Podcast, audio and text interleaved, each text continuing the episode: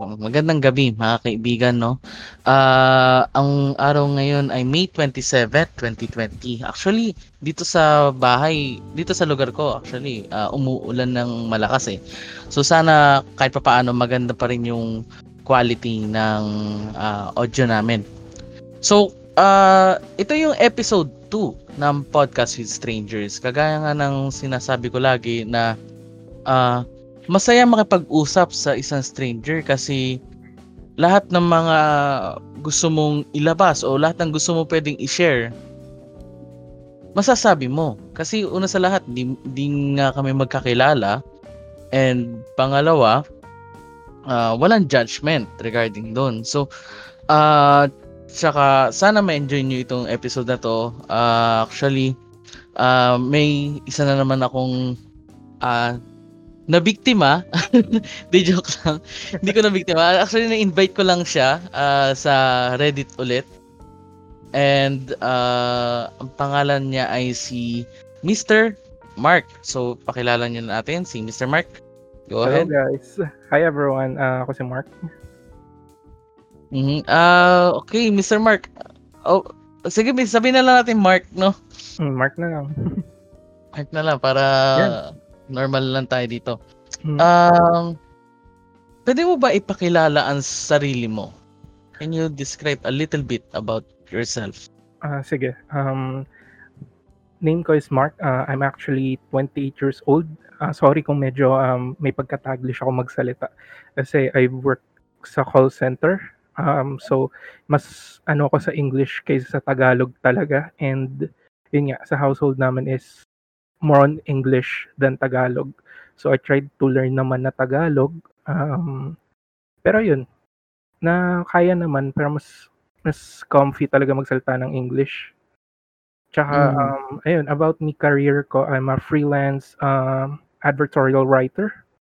Um, I work Mm. with business um, businesses from US and UK. Oh, that's nice. Kaya pala Yeah. talagang fluent ka pagdating sa English, no? Well, So, pero pero ano ka, um, Filipino talaga. yeah, Filipino ako. Mm, mm. So, may pagkakonyo lang daw talaga magsalita. May pagkakonyo lang. So, ah that's that's good. That's good, no? So, how long have you been working na rin sa company na ito? Ah, actually, hindi siya company, more on self-business siya. Ay, ay, Um, sorry. yeah, freelancer. So I've started um last December, last year December. Pero um yung history ko talaga is way back 2018 pa. So 2018 um was my last time working with a BPO company here in the Mhm. Philippines. Then uh, I resigned because I needed to rest um due to health reasons. Mhm. Ayan. So that's when I decided na mag-freelance for like three months. Then luckily this uh, company here in the Philippines who's also hiring copywriters or advertorial writers like me. Um, nakita yung profile ko, so they invited me for an interview and I got hired again as a copywriter or advertorial writer for their business um, ng nine months. So I stayed, I stayed there for nine months before I hope to shift again back sa, copper, sa freelancing. So siguro seven months or six months na ako ngayon na freelancer. Ah, so meaning medyo malawak na talaga ang field mo pagdating sa ah, writing s- sa writing skills, no? Kasi since editorial ka nga, editorial writer, then call center. So, Hmm. sakto, no? Sakto, no? Kasi ngayon, ah, meron tayong kinakaharap na crisis. Maraming tao ngayon ang ah, nagsisik ng mga freelance jobs, no? Mhm. Ah, ako naman, ah, wala pa akong gaano experience pagdating sa freelance. Actually, interested din ako na mag-freelance ngayon kasi syempre, mahirap naman na laging labas ka lang ng labas ng pera. At since, so, yun nga, ah, stranded sa bahay, so Mhm. para may ma may magawa din kumbaga bukod sa ganitong pag-podcast. So, Oo, totoo. so medyo mahirap no. Ah, actually ako nag-struggle ako pagdating sa paghaharap ng mga freelance jobs. Ah, Mhm. Kasi nga um yun nga wala akong experience regarding sa ganun. Then yung yung work ko kasi yung yung profession ko, ah, malayong-malayo sa mga sa mga available na, ah, freelance jobs na nakikita natin ngayon sa mga freelancer o kaya sa, ah, online ano online PA? Online onlinejobs.ph. Ayan, ayan, onlinejobs.ph o kaya yung Upwork. Kahit nga sa Fiverr medyo mahirap din umano 'no? Oo, So yan. Ah, can you share your experience ba regarding dun sa mga panahon na freelancer ka? Oh, sure. Sige. Um, ito kasi yun, ah, I started freelancing talaga na wala akong skill. Kasi si 'di ba sinabi ko kanina galing akong BPO, ah, call Mhm. center siya tapos then nag-email support din ako. Then last time na nasa BPO ako, I was a subject matter expert or assistant Hmm. ng team lead at that time. Mm. So, naisipan ko lang talaga how to earn online kasi totoo naman, eh, ang hirap magtrabaho ng 9 to 5 jobs, right? Mm, mm. At kung growth lang is mahirap talagang growth sa company. Mm, tama. Tama. So, ayun. So, what I did first is, ayun nga, ang tagal ko naghahanap, kagaya ng sinabi mo, naghanap din ako sa platforms like Upwork, onlinejobs.ph. Pero kasi ah, I learned this na you can actually find clients without using those platform. You can actually use social media. Um, Oh, kagaya ng really? normal business. Yes, ganun yung ginawa ko. So, pero mas mahirap siya in a way kasi syempre parang social media yun eh. Most people would prefer na personal connection, 'di ba? Yun naman Mm. talaga ang purpose ng social media. So, Yes. yeah. So, ayun, what I did is I chose a skill na I think fits sa personality ko as a person and sa skill ko. Um, then I I actually stuck with that skill muna for a while. Then Mhm. I chose an industry. Kung anong type ng business kunwari um real estate, ah digital marketing, mga ganong type ng business. So, na namili lang talaga ako kung anong gusto kong industry. Now, Mm. Nung nakahanap na ako ano kung anong gusto kong industry, ang ginawa ko is naghanap ako ng groups sa Facebook or sa LinkedIn Mm. kung nasaan yung mga people na tingin ko magiging business partner ko or clients. Oh. Yeah. So, nag-reach out lang talaga ako sa kanila on a personal level na hindi kaagad ako nagbebenta like 'di ba parang 'pag sales kasi ang notion is benta, benta, benta. Parang walang personal connection na parang kailangan mo Mm. lang makabenta, which Mm. is the wrong way. It's actually easier to sell yourself kapag meron ka ng personal connection with the people that you're connecting with. Oh, so magandang magandang concept 'yan, ah, actually. Mhm. In order Um to make a sale ay sorry, sorry. Sige, go on. Sige, go on. Ah, actually kasi I learned that from one of the known copywriters here in the Philippines, uh, or actually he's what we call the guru daw. Um, yeah, John Pagulayan is the name of the guy. He was interviewed sa 24 Horas before. Uh, Mhm. I think it was last year. So he has this group that he teaches Filipino freelancers how to get clients without relying sa mga platforms. Oh, oo nga 'no. So, Mm. meron siyang, ah, website na The Freelance Movement Tribe. Yes, yun yung ano. So, I act I'm actually subscribed to that website kasi sobrang kahit yung everyday email lang niya is ang laking tulong. Oh, really? As a person. Yeah. Mm.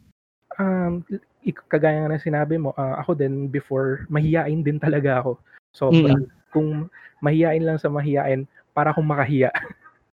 Na 'pag nilapit tipong pinakilala mo ako sa ibang tao, nagfo-fold talaga ako. Mm. Parang kaya ko lang makipag-usap kung business lang, kung business lang pag-uusapan, pero kung on a personal note na parang pick-up artist na kakausapin ko yung babae, no, hindi ko kaya yun. Oo. Hindi. So, ibang skill level na ang kailangan para dun 'no? Oo, ibang skill level na yun. Pero yun nga, same lang din ng parang pick-up artist, kailangan mo lang talaga confidence at saka right skill para maging freelancer ka. Yeah, that's right, that's right. Talaga tsaka talaga tumatak sa'kin ngayon na na para makapagbenta ka, kailangan ibenta mo muna ang sarili mo. Paano mo yan. maibebenta ang sarili mo? Ah, you need to improve on yourself 'no?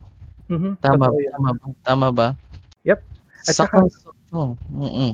Tsaka ito pa kasi yung misconception about freelancing. Ang mga tao kasi parang sinasabi nila 'di ba unstable job 'yan, um, hindi siya secured. Parang Mm. inipin mo rin like working in a company, do you think secured din naman ang company? Paano kapag bumaba yung economy, 'di ba pwede rin sila magsara. So hindi rin talaga sila stable. Yeah, kagaya ngayon, kagaya kagaya ngayon, ah, Mm. ako nagwo-work ako in an 8 to 5 na na small company. Pero Mm. since na since small nga lang kami, so kailangan din namin ng clients and simula na nagkaroon ng, ah, community quarantine, ah, nag sinubukan namin mag, ah, work from home pero yun nga since hindi kinaya at walang pumapasok na pera, nag-decide na mag-suspend muna ang operations yung company. So yun, so simula noong, ah, March, ah, walan wala akong trabaho kasi yun nga, kagaya nga ng sabi mo na Mm. paano 'pag nagkaroon ng ganitong pandemic o kaya nagkaroon ng pagbaba ng economy, mahirap.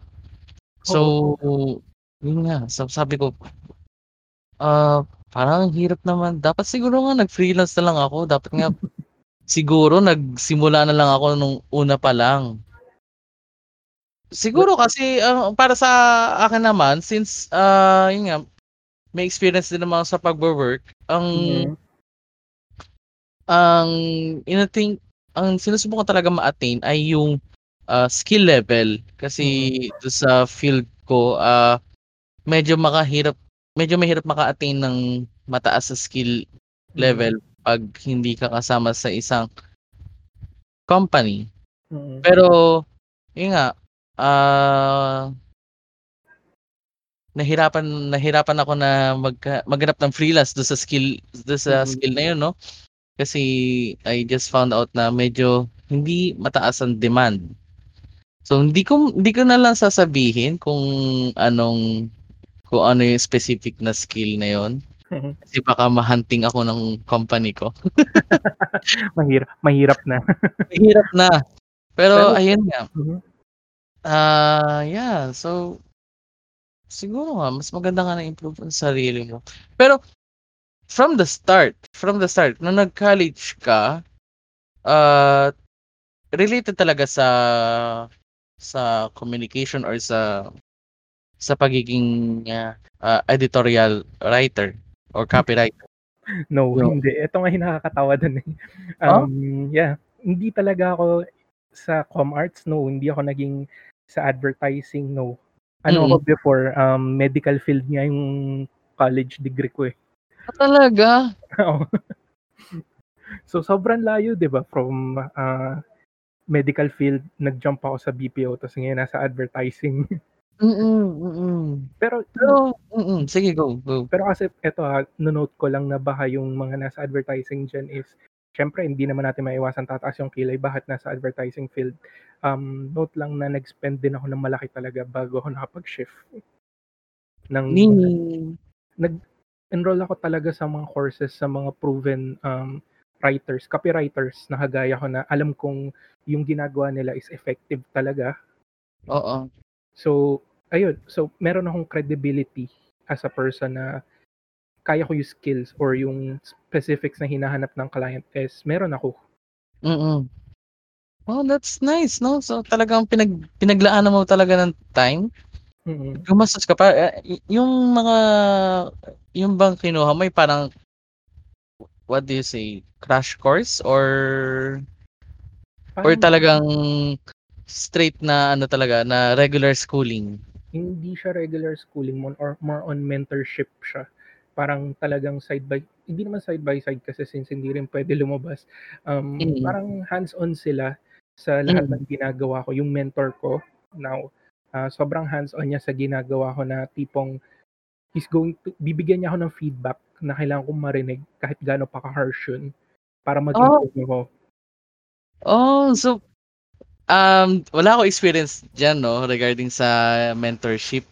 Pero I mean regarding sa communication skills. So para bang para bang for example, ah, isa kang mangaka Mm. mangaka yung manga artist na, ah, magsa-submit ng parang Draft. draft or script Mm. sa kanyang pinaka-editor? Mm.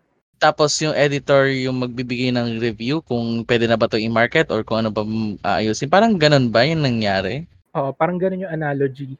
Ang Mm. pinagkaiba kasi 'pag mangaka usually talent na 'yun, eh, tsaka talagang skills beforehand na sila naging mangaka, eh. Ako parang Mm. I started with zero talaga. Mm. Oh, that's nice. May ah, hindi mo kailangang sabihin yung price 'no, pero mahal ba? Mahal. Siguro katumbas siya ng 4 months worth ng salary ng regular employee. Ah, grabe. Mahal nga. Sabagay mentorship nga naman kasi 'no? Mm. So, since, ah, freelancer ka na hang until now, tama ba? Mm. Until now. So, kamusta naman? Kamusta naman yung buhay freelancer ngayon? Um, totoo lang hindi siya naging madali, lalo na nung nag-i-start ako. Sobrang umiiyak ako gabi-gabi, kasi lalo Mm. na nung wala pa akong client. Um, kasi siyempre iisipin mo paano ka kakain bukas, anong bibigay mo sa pamilya mo. Mm. So, matagal, sobrang tagal niya. Pero nung nag-start na akong mag-ano talaga, magkaroon ng client, sunod-sunod siya. Basta gagawin mo siya consistently, hindi ka pepetiks-petiks. Hindi kasi siya yung kagaya ng iniisip na iba na parang trabaho na kapag nakakuha kang client tapos ka na, yun lang, eh. Parang submit mo yung project, okey ka na, next Mm. na trabaho ulit. Hindi siya gano'n, para siyang business. Kung itatrato mo siyang freelance as an employee lang, eh, di expect mo rin sahod mo empleyado lang din na regular. Pero kung Mm. itatrato mo siyang parang negosyo mo, eh, di expect mo talagang sasa sasahod ka ng araw-araw, 13th month. Oo. Mm, nakaka-inspire 'no na na mapakinggan 'yan mula sa'yo na ex na experience mo na ganyan. Actually, kinakatakot 'yan na karamihan sa mga Pilipino ngayon, eh. Mm. 'Yan yung dahilan kung bakit ang daming takot na mag-freelance. Yung kasi nga yung una, sa una nga, walang kasi kasiguraduhan na may makukuha ka agad unless na talagang sobrang galing mo na from the Mm. start. So 'yan, 'yan din kinakatakutan ko actually. Actually, wala ako din takot talaga ako nung una, pero iniisip ko parang sa ma mag-aano na lang ba ako na ganito ako araw-araw, na masasanay na lang ba ako buwan-buwan na parang eto lang sasahurin ko, parang may Mm. pangarap tayong lahat sa buhay, 'di ba? Totoo naman, eh. Mm, tama, tama, totoo. Pero kung hindi kung takot kang gawin yun, eh, kalimutan mo na yung pangarap mo. Hmm, so you took the risk 'no? Oo, sobra. Napakatapang mo talaga. Sana makakuha din ako ng ganyang tapang. Sana yun sa mga, ah, mga nakikinig natin ngayon 'no, sana makakuha din sila ng tapang na ah, na mag-take ng risk para ma-achieve nila yung mga dreams in life nila 'no? Ang ang laban naman kasi sa pagiging successful ng tao kung pera lang pag-uusapan is yung mindset talaga 'no? Mm. yung natutunan ko na kada karamihan ng mga successful na tao, kung iisipin mo hindi sila college graduate. Mm. Pero bakit gano'n sila kayaman? Di rin naman talaga sila matalino kasi nga hindi sila naka-graduate ng college, 'di ba? Mm. Madiskar puwedeng madiskarte sila, oo. Pero ano pa, kasi lahat naman tayo madiskarte. Mm. Siguro ang pinagka ang napansin ko pinagkaiba is yung mindset nila, matapang sila at nag-invest talaga sila sa sarili nila, may tiwala sila sa skill nila. So, kung gusto nating mag-improve as a tao, more on kailangan nating palakasin is yung mindset. Yun talaga. Mm. Wow, wow, that's really nice. That's really nice 'no? Ay wala, actually medyo speechless ako ngayon like, ano, paano kung paano nga ba kung gano'n nga ang ginawa ko? Mm. Hopefully in the future magkaroon ako ng lakas ng loob para gawin 'yan. Ano siguro, kung recommendation lang, um, ang nag-start ako siguro libro, sa books.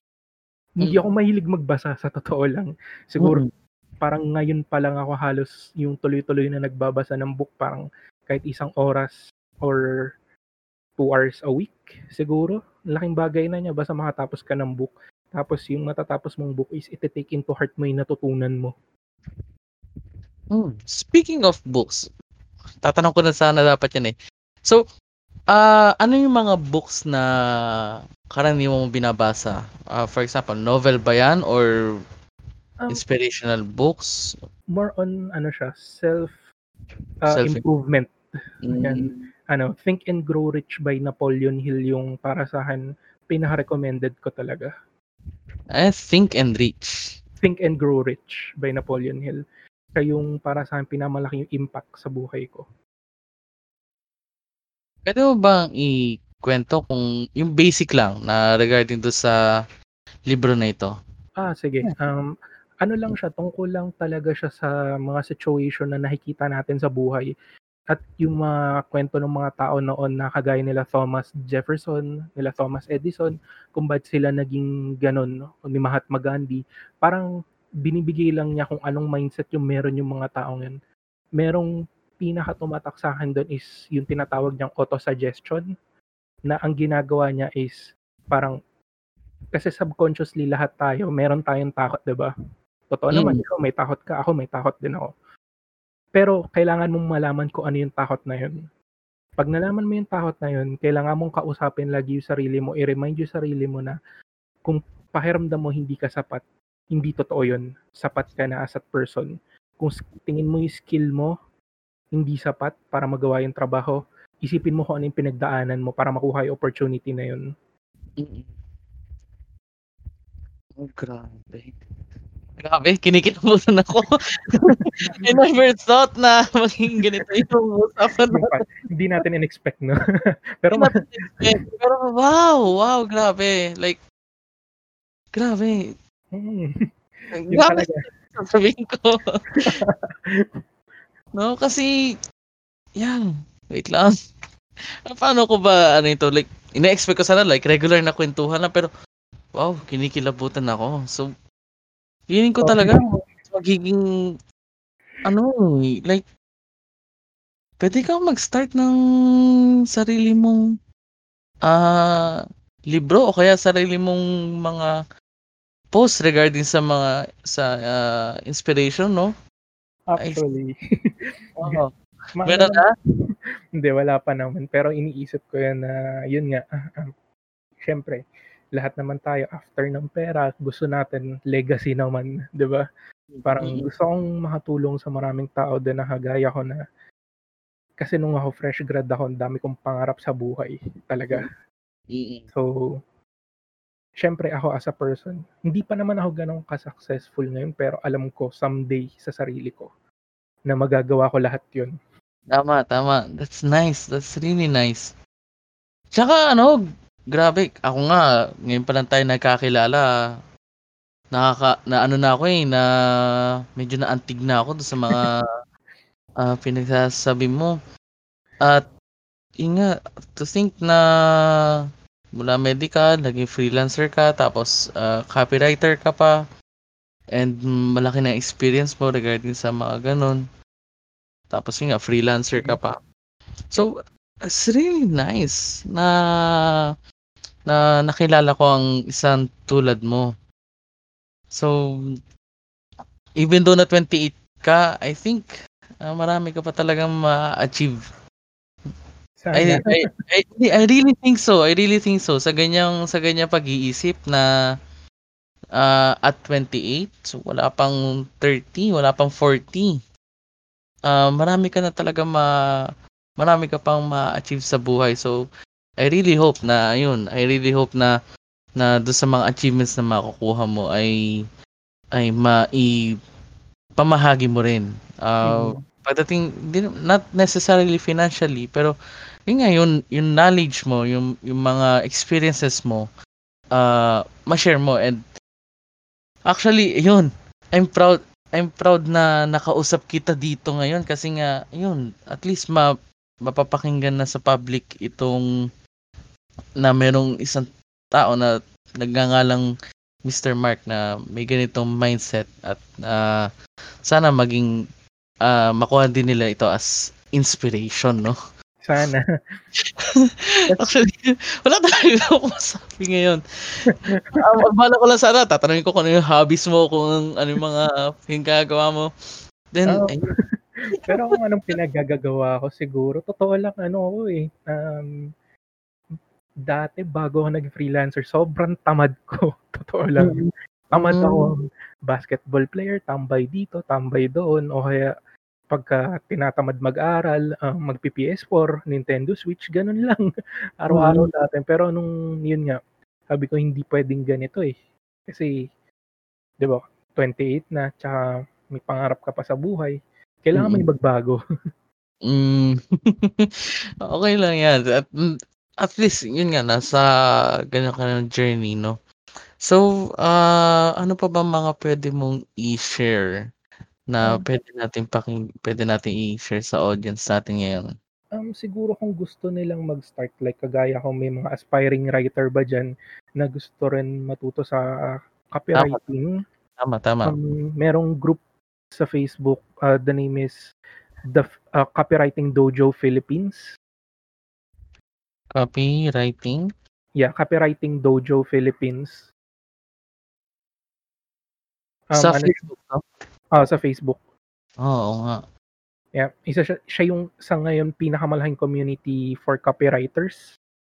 Mm. So, nagbibigay siya ng yung pinaka-head namin diyan is yung mentor ko nga.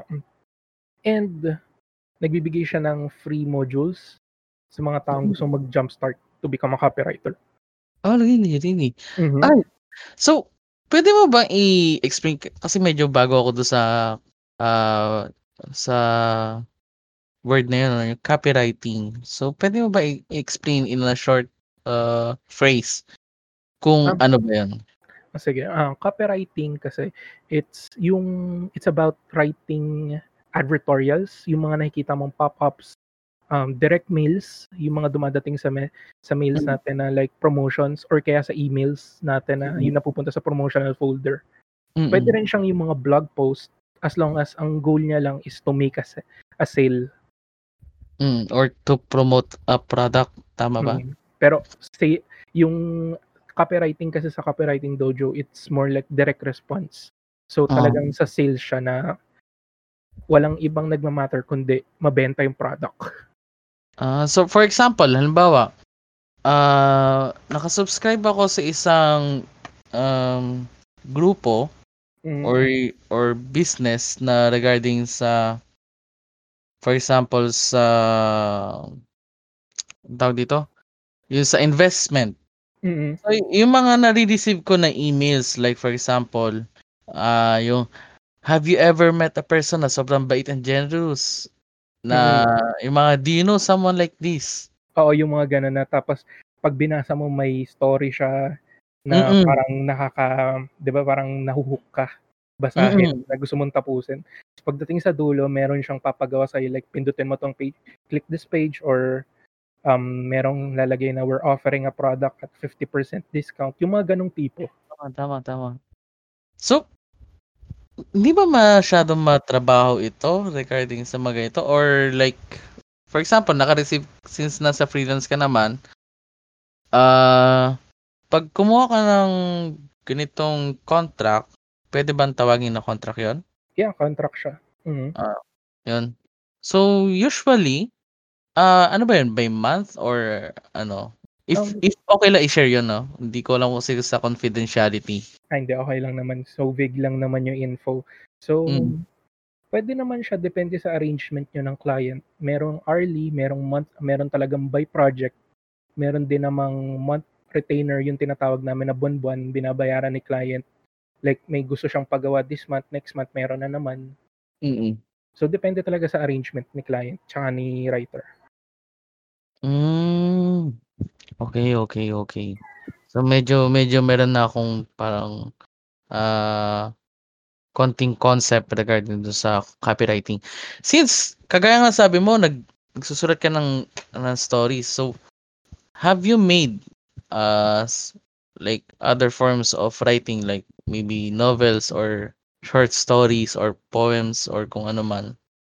Wala kasi hindi naman kasi yung copywriting kasi is basic lang talaga na tipong yung English mo, hindi mo Mm. kailangan maging parang novelist, eh, para magsulat. So, kaya bumagay din siya sa'kin kasi medyo stiff yung writing ko pero kaya ko siyang ibaba pa to the level na madaling maintindihan ng masses, ng mga masa. Kasi yun yung mas importante 'pag copywriter ka, makapagsulat ka na naiintindihan ng lahat. 'Pag novelist kasi, medyo mahirap 'yun para sa'kin na kailangan cre sobrang creative ng utak mo. Mm. Na tipong siyempre may mga tinatawag tayong plot holes sa mga Mm. story. Kailangan isipin mo 'yun, tsaka gagawa ka ng sense of suspe like suspense sa ni sinusulat mo na se bakit ganito yung story, parang nakaka-overwhelm siya, para sa'kin. Siguro, hmm, hindi ko din siya naisip kasi pakiramdam ko hindi siya para sa'kin. Pero, um, sige since, ah, done na tayo with regards sa copywriting, ano pa ba yung mga iba mong, ah, pinagkakaabalahan or maybe yun nga, yung hobbies mo like bukod doon, bukod sa freelance work mo? Um, bukod sa freelance work ko 'pag free time nung bago magkaroon ng quarantine, um, basketball. Mm. So, naglalaro din ako sa mga liga-liga, yung mga commercial league. Pero hindi yung mga professional, ah, mga commercial lang naman na pang-amateur. Mm, mm. Tapos, um, guitar, into music din ako. Mahilig Ah. ako sa pop tsaka ano ba, parang mga tipong Panic at the Disco, yung mga genre. Minsan mellow, trip ko din. 'Pag Mm. nagsusulat naman ako madalas classic. Classic? Mm. Kasi nakakaano siya ng utak. Wait lang, nakakapagsulat ka ng classical music? Ah, may psychological explanation daw kasi sila dun na parang 'pag classical music, lalo na yung mga tipong instrumental classical music lang, parang Oh. yung brain pattern ng utak mo is mas relax at mas nagiging madali yung pag-release ng hindi ko maalala kung anong chemical yun, para sa idea. Yung mga Ah! May ganun siyang Hmm. psychological explanation. Pero nagwo-work siya sa'kin. Mm. Oh, that's nice. Oo, nabasa ko din yun 'no. Mm. Sa'kin naman ano, sa'kin naman yu kung sa'yo ay classical, sa'kin naman ay jazz. Jazz yan, More jazz din. oo. Med lalo na 'pag mga late night na na gawain. Like Mm. mas mas nakaka mas nakakapag-focus ako pagdating sa jazz, eh, especially nung kahit nung nag-aaral pa man ako, sta Mm. jazz na talaga ano ko. Tap Masaya ah, oo, masaya, masaya gano'n 'no. Pero ngayon since ito nga naka-quarantine na tayo, so ano ba ang pang-araw-araw mo na pinagkakaabalahan? Um, madalas siguro magtrabaho lang talaga muna tapos sa gabi, um, relax. Mag minsan browse sa Reddit or Mm. mag-chat sa mga random na tao o kaya, um, maglaro ng PS4 tsaka Ah. Switch. Yeah, Ah, yeah, that tsaka eto pala yung pinaka-recent, um, Tuesday ah, Monday night, may nag-aya sa'kin maglaro ng Dungeons and Dragons sa Oh, galing sila sa Reddit. So, nasubukan ko, first time player ako. Masaya ba yun? Masaya ba yung D&D? Masaya siya lalo na kung mahilig ka sa RPG games, sa mga console, tsaka kung sobrang nung bata ka 'di ba yung mga bata mahilig sila maglaro ng yung mga ginagaya nila yung mga superhero. Parang Mm. ikaw si Batman, ako si Superman. Parang mga gano'ng klase, gagawa lang kayo ng story. Talagang more on story siya. Oh, Masaya. really? Mm, masaya, sobrang saya. Like, ano ba yun, since RPG siya, so meron kayong mga iba't ibang roles, tapos yung storyline nun, sino naka naka-base din sa game yung storyline or may Um, parang sinusunod lang kayo na guidelines? May guidelines kasi kami, ah, dahil first time ko lang, yun yung na-observe ko. May dungeon master kami na tinatawag, siya yung walang character sa'min. So, siya yung nagna-narrate nung nangyayari. Tas may sasabihin siya kung anong kailangan namin gawin. Kunwari, um, may nakita kayong pintuan sa likod ng case ng libro, anong Mm. gagawin niyo? Parang mga gano'n, tatanungin, anong gagawin niyo? Parang open-ended question lagi na bahala kayo kung anong gagawin. Puwede mong sagutin nga na, "Wala, hindi namin gagalawin, magmamataya-taya kami dito." Ah, as in literal talaga na RPG 'no? Oo, nagkakatuwaan lang kayo. Ayos yun, ah. Mm, masaya siya, masaya. meron pala nandito, akala ko sa ano lang, sa ibang bansa US? lang. Um, sa US siya mas sikat, pero may mga groups din naman dito sa Philippines na naglalaro sila. Tsaka more on kasi siya sa math, may mga calculation din. Like kapag aatake, yung buhay, yung damage, mga ganun.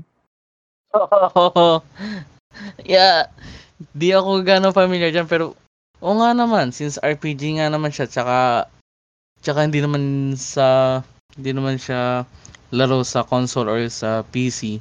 Mm. Kahit magko-compute. Regarding sa mga damages, uh, curious lang ako, no? Curious lang ako. Oo. Ano siya, like, uh, i-describe ng Dungeon Master kung ano yung damage na ma-obtain mo? Ah, meron meron kasing dice na niro-roll, 20-sided dice siya. So, 20-sided? oo, meron 20-sided dice. 1 to 20 yung number niya. Tapos merong calculation na sinusunod. Medyo komplikado talaga yung mga calculation niya, hindi siya pang basic math. May Oo. Parang MDAS kasi siya. Oy, magandang magandang brain train yun, pam-train ng brain yun ah. Mm. Um, maglalaro nga kami uli sa bukas ng gabi. So sa Discord lang, Discord lang kami naglalaro, like magcha-chat sila, laro tayo, ganun. Pag libre Ah. lahat, edi tuloy. Mm. Up to ilang players ba yan karaniwan? Um, ang sabi sa amin nung last game namin, up to 8 players Mm. Ang pinakaano. Pero magulo na kasi 8 players. Kami nga 6 players lang nun. Plus isang dungeon master. Ang tagal namin, 6 hours ata kami. Nasa simula pa lang kami ng story. What? Mm-mm. Ganun katagal? Oo, kasi um, bukod sa nagka-technical issues, natagalan sa ka- paggawa ng karakter, yung story is talagang matagal din, lalo na yung laban. Isang laban lang nagawa namin, pero 6 hours na yung lumipas. Grabe, ang tag oh, tagal na. Oo. Kung tutuusin, parang kailangan may, may dedicated na day ka nga para doon. Mm, um, siguro, ang ideal daw is at least 4 hours na lalaroin. Mm. Naka, ano talaga kayo nun? Trans talaga in trance. Mm, masaya kasi hindi ko kilala yung mga kasama ko, so hindi mo expect na mag-jive yung ugali, hindi magka, na magkakasundo, pero magugulo din sila. So, kung kagaya ko na may pagka-introverted, mga ganong laro, siguro nakaka, nakakasabay ako sa iba And nakilala mo lang sila sa Reddit, tama ba? sa Reddit. Oo. Wow, wow. Ang ganda talaga ng ano na Reddit. So- ano yan? Ano, Sige. gano'n ka na, I mean, gano'n ka na ta- katagal na nag, ah, ano sa Reddit? Um, nine, don't mind. Nine months na ako sa Reddit, pero ginagamit ko kasi siya para sa research as a writer. Like pag naghahanap ako ng mga topics, relevant na topics, mga trending issues, Mm-mm. or kapag market research, like kailangan ko mausap ng mga tao, Reddit ang pinaka, isa sa pinakamagandang place. Dahil walang filter. Mm-mm. Kasi Sa akin ano, naman, ah, sige, sige, sige, go. ayun, go, okay na. Hindi, hindi, hindi. May sasabihin ako.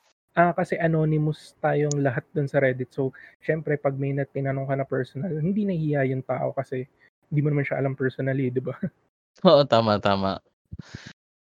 Wala, yun nga, kagaya sabi, nung, sabi ko kanina, strangers tayo dito, walang judgment, hindi natin kilala isa't isa. Kung ano yung Mm. gusto mo sabihin, pwede mo sabihin. Na walang pag-aalinlangan. Oo. Sa akin naman, ah yung sa yung sa Reddit naman, usually yung pinupunta ko dito bukod dito sa ah, Reddit Philippines, Mm-mm. yung writing prompts eh. Nag-enjoy ako magbasa ng mga ah, mga short ah, stories nila doon. Mm-mm. Ang writing prompts ay usually meron lang isang subject or isang scenario. Maikli lang yun, like mga 1 to 2 sentences lang. Tapos gagawa mo ng story yun eh. Mm-mm. For example, ah doon ko nabasa yun sa ano eh. What if uh, what if tayo ay hindi talaga naandito? Hindi ko gaano Mhm. matandaan, hindi ko hindi ko gaano matandaan yun eh. Pero basically may may nag-write ng story doon regarding na na lahat nung yung tao na yon nung nung namatay na siya, ah, nakilala niya si yung the greater being. Hindi niya mata- hindi niya tinatawag na God eh. Kundi yung greater being talaga. Tapos sa habang nagtatagal, Ah, yung mga hindi ko kaya magkwento ng maayos regarding dito. Kasi mat- matagal na yun eh, pero yun nga, nasa memory ko pa rin naman siya. Ang kwento niya ay yung mga lahat na nangyari sa kanya, ah, may purpose talaga yon at naranasan niya yon. Tapos, ah, di, sinabi din sa kanya na reincarnated siya, meaning ah, galing siya, meron din siya mga past life. Tapos Mm. meron din siya mga future na lives. Pero ito yung magandang twist dito. Ang ang sabi ng greater being, ikaw at ako at yung mga nakakalaro mo sa D&D at yung mga nakakausap mo sa Reddit ay iisang tao. Hmm. Meaning, lahat, yung isang tao na yon ay ay nag-undergo din ng training para maging greater being din. Ka-level nung isa. At yung lahat ng population sa Earth, lahat ng mga namamatay, lahat ng nabubuhay, at lahat na nag exist iisang tao yon iisa lang ang soul. Mm. Tapos, ah, kahit si Hitler, ah, kahit si ah, Mahatma Gandhi, yun, iisang tao. So, medyo, na, medyo natuwa ako sa concept na yun eh. Mm. Nung, nung nabasa ko siya. Like, kung ano yung gawin mo sa iba, yun ang ginagawa mo sa sarili mo. Dun, Sarili mo. parang, Oo. parang, parang dun, dun bumalik yung golden rule, di ba? Oo, parang Doon, magandang Nako. concept siya actually. mm, magandang concept siya. Ang tanda ko ang pangalan niya, The Egg. The egg. Hindi ko Hindi pa ko- actually na-check tong sa Reddit na to. Pero yun nga, maganda yung concept na sinabi niya na iisa lang talaga lahat ng bagay. Parang, ano to, yung rule of one. Parang ganun The Rule siya. of One. Mm. Ayun, yun, yun. Nakita ko na, nakita ko na kung saan siya. Ano siya? Ah, The Egg. Ah, mababasa mo siya kay Galactanet. Ah, Galactanet. Okay. Oo. So, na, nandun yung ano, kahit, ang ganda na, ang ganda ng concept niya eh. Like, pinala, pinalabig niya yung, yung golden rule. So, ayun, share ko lang. Pero maganda siya, maganda. Actually, um, merong parang, hindi ko maalala kung sa Bible ba yun. Kasi ako talaga nagbabasa ng Bible. Basta may parang nabasa rin ako, hindi ko maalala kung sa science ba na parang pwedeng isang being lang. Since parang nagsimula lahat sa isang organism lang. Pwedeng iisa lang talaga tayong lahat. Mm, pero isa lang. Like, one giant na ah, being Mm-mm. na nagte-training hanggang ngayon. Para siyang Big Bang. Isang Mm. giant explosion nagsimula lahat. Oh, isang giant explosion. Ah, since uy, ma- medyo ma ano ka ba sa pagdating sa science? Um, sakto lang. Sakto Pero lang. ano ako, ah, fan ako ni Elon Musk. Mm, really? um sobrang kasi as, at the age of 12 uh progra- self-taught programmer parang sa akin nung age 12 ako ganun din ako gusto ko matutong maging programmer um alam mo yung game na Ragnarok online Mm. Um nung bata ako nung 12 to 14 years old ako nagko-code ako ng sarili kong server nun offline server lang Oh, really? hmm, ginawa ko siya parang hobby lang Ako pinakakaya ko lang gawin eh ano eh, i-change yung sa inspection ng HTML. Ah, Kaya ano ka na website. yung sa akin nun ginawa ko, gumawa pa ako ng mga scripts nun na yung mga NPC, mga ganong klase na may mga quest na wala talaga dun sa laro.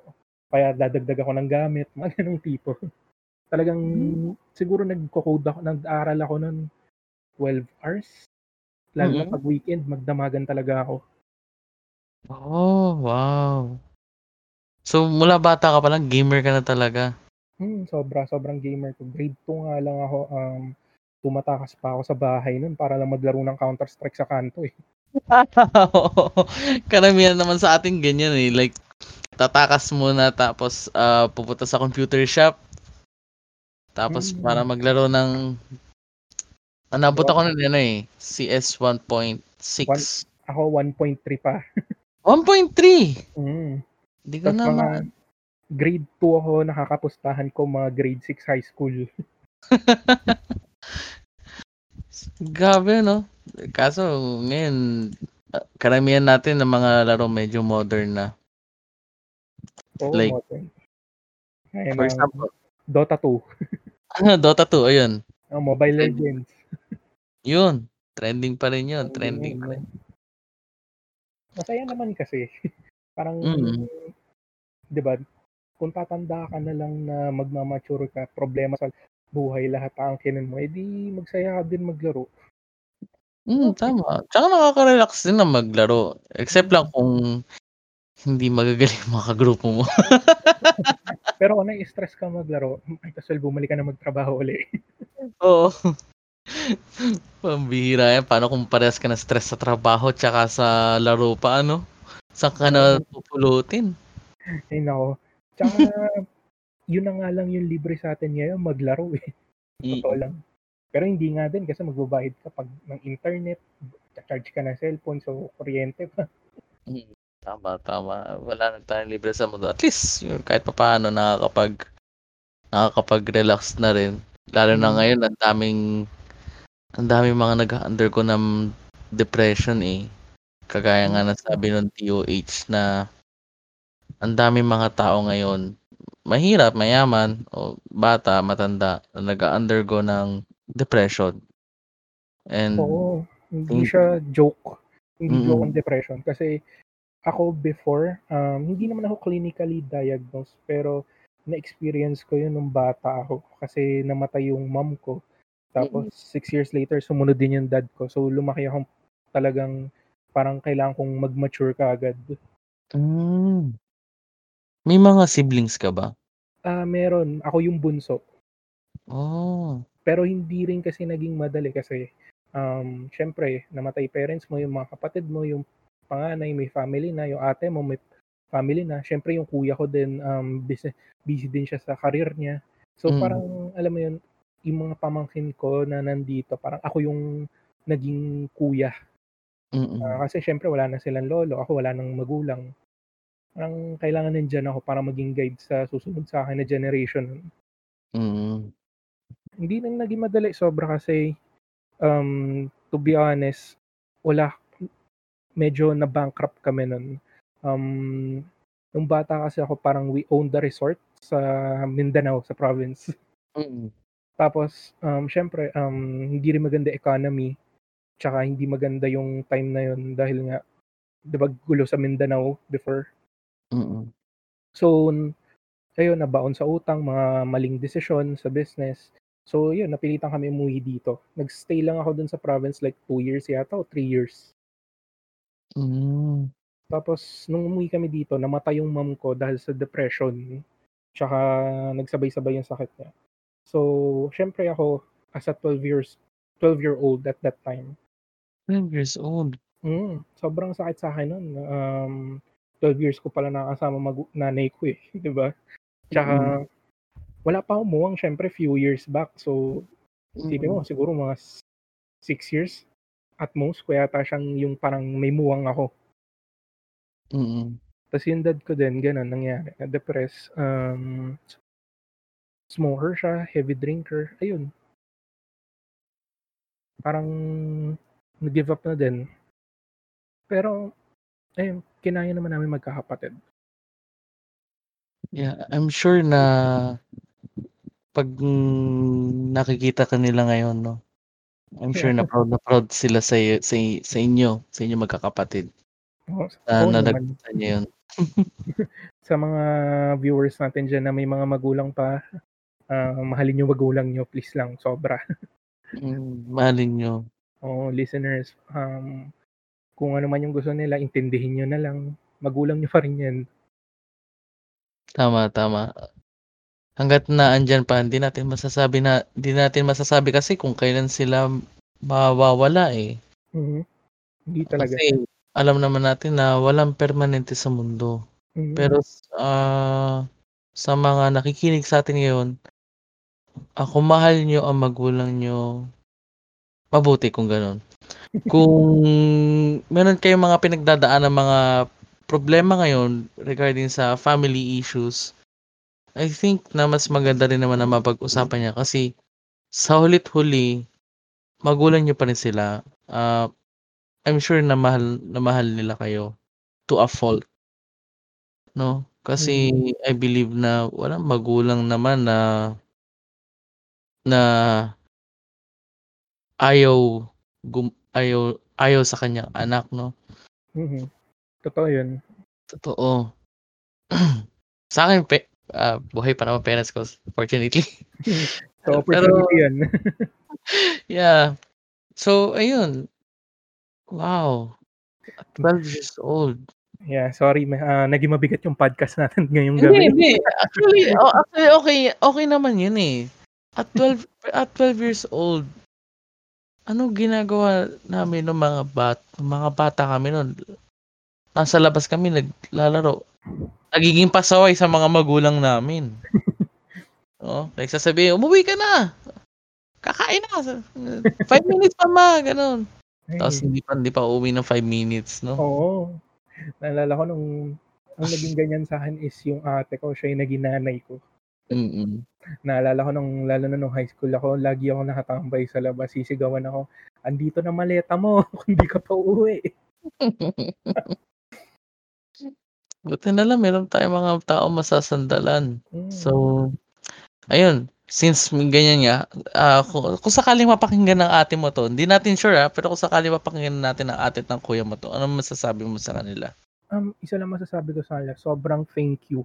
Kasi kung hindi dahil sa kanila, yung success ko ngayon, hindi ko makukuha yun. Um, hindi ako masayang copywriter ngayon. Um, siguro baka 'wag naman sana, baka naging addict ako, anything. Mm. Pero yun, thank you. Sobrang thank you, 'tsaka mahal na mahal ko sila. Grabe 'no? Isang talagang masiga masigabong palakpakan para sa ating mga ate at kuya. Mm, sobra. Oh, naka nakaka-proud talaga yung tipong yung mga nakaka nakababata mong kapatid na na mas magiging mas successful pa sa'yo. Kasi ako, to share naman yun sa akin naman, Mm. ako naman yung panganay. Mm. At, ah, siyempre meron din akong mga kapatid, ah pero mga bata pa sila. Pero yu yung sumunod sa'kin nasa college na and, ah, kung tutuusin mas magaling sila sa akin. Mm. Pagdating sa katalinuhan o kaya sa diskarte sa buhay kaysa sa akin and sa si siguro kung sasabihin ng iba like, dapat ba mainggit ako o ano, o yung karaniwang sina pinapalabas sa mga sa mga teleserye na yung magkapatid na nagkakainggitan. I think mas nakaka-proud bilang kuya nila na maging magiging mas successful sila sa akin Mm. in the future. So, pa kasi imagine mo like, ah, yun nga tinulungan mo sila siyempre, ah, kasama ka din sa pagpapalaki sa kanila. At ayun magiging successful sila na doktor, engineer, or kung ano man ang gusto nilang maging. For example, graphic artist. So, I think nakaka-proud yung gano'n. So, I'm sure I'm sure proud na proud din ang mga ate at kuya mo sa'yo ngayon. Actually, hindi nga nila alam na wala na ako sa office, eh. Ah, talaga? Hindi ko sinabi. Bakit? Um, Sa sana pala hindi nila mapakinggan ito. Hindi, okey lang. Hmm, I think nevertheless magiging proud pa rin sila sa'yo. Ang kagandahan naman niyan nag-e-enjoy ka, eh, kaysa nga naman sa sa mag-undergo ng depression o kaya magkaroon ng problema regarding sa career. Kagaya na kagaya ng karamihan ngayon na, ah, almost 3,000,000 ang nawalan ng trabaho, 'di ba? Dahil nga ano, so malaking dagok din yun sa kada manggagawang Pilipino. So, I think I think hindi naman naging magiging problema sa kanila yung 'pag sa 'pag sinabi mo or hindi. So, anyway since, ah, almost, ah, magwa-one hour na tayo Ah, ah, meron ka pa bang mga huling payo o huling sasabihin sa ating mga nakikinig? Um, siguro eto na lang yung pinakamaiiwan ko sa inyo ngayon. Um, kung ano man yung pinagdadaanan niyo, kaya niyo yan. Ito lang tandaan, life is never fair. It will never be fair for you. Laging sisipain ka niyan, bubugbugin ka na tipong hindi ka na makatayo, tipong susubukan ka niya. Itetest niya yung will mo na parang hanggang sabihin mo hindi mo na kaya. Pero wag kang susuko, lalo na kung may mga pangarap ka sa buhay. Lalo na para sa mga mahal mo sa buhay, wag na wag kang susuko. Kasi kapag sumuko ka, parang sinabi mo na it's not worth it, yung dreams mo, it's not worth it. Pero kung may dreams ka na feeling mo worth it, then fight for it. Ayun. That's nice, that's nice, that's nice. So, yun nga. So, sana na-inspire kayo mga ah, aking mga aming mga taga-pakinig. Sana na-inspire kayo sa mga sa kwentuhan namin ngayon. O sana may makakuha kayo kahit papaano konting aral. Kung wala man, sana ay na-relax kayo kahit papaano nakatulog no. O kaya nakatulong pala. Hindi nakatulog, nakatulong. Katulog. Nakatulong sa inyo kahit papaano itong kwentuhan namin ito. Actually, ako, ah, medyo natutuwa ako kasi nga I've found an inspiring guy, no. So, ah ah, Mark, ah, wag ka muna nga alis. Ah, magpapaalam lang muna ako sa ating mga tagapakinig. So, ayun lamang, ah, sana na-enjoy nyo nga ito. Ah, hope to see you soon again. Sana ay sana bukas o kung sakali eh, magkaroon ulit tayo ng bagong mabibiktima sa ating mga kwentuhan, no? Ah, hanggang sa muli, ako si Doro. Ah, stay safe and hope to hear from you soon. Bye-bye.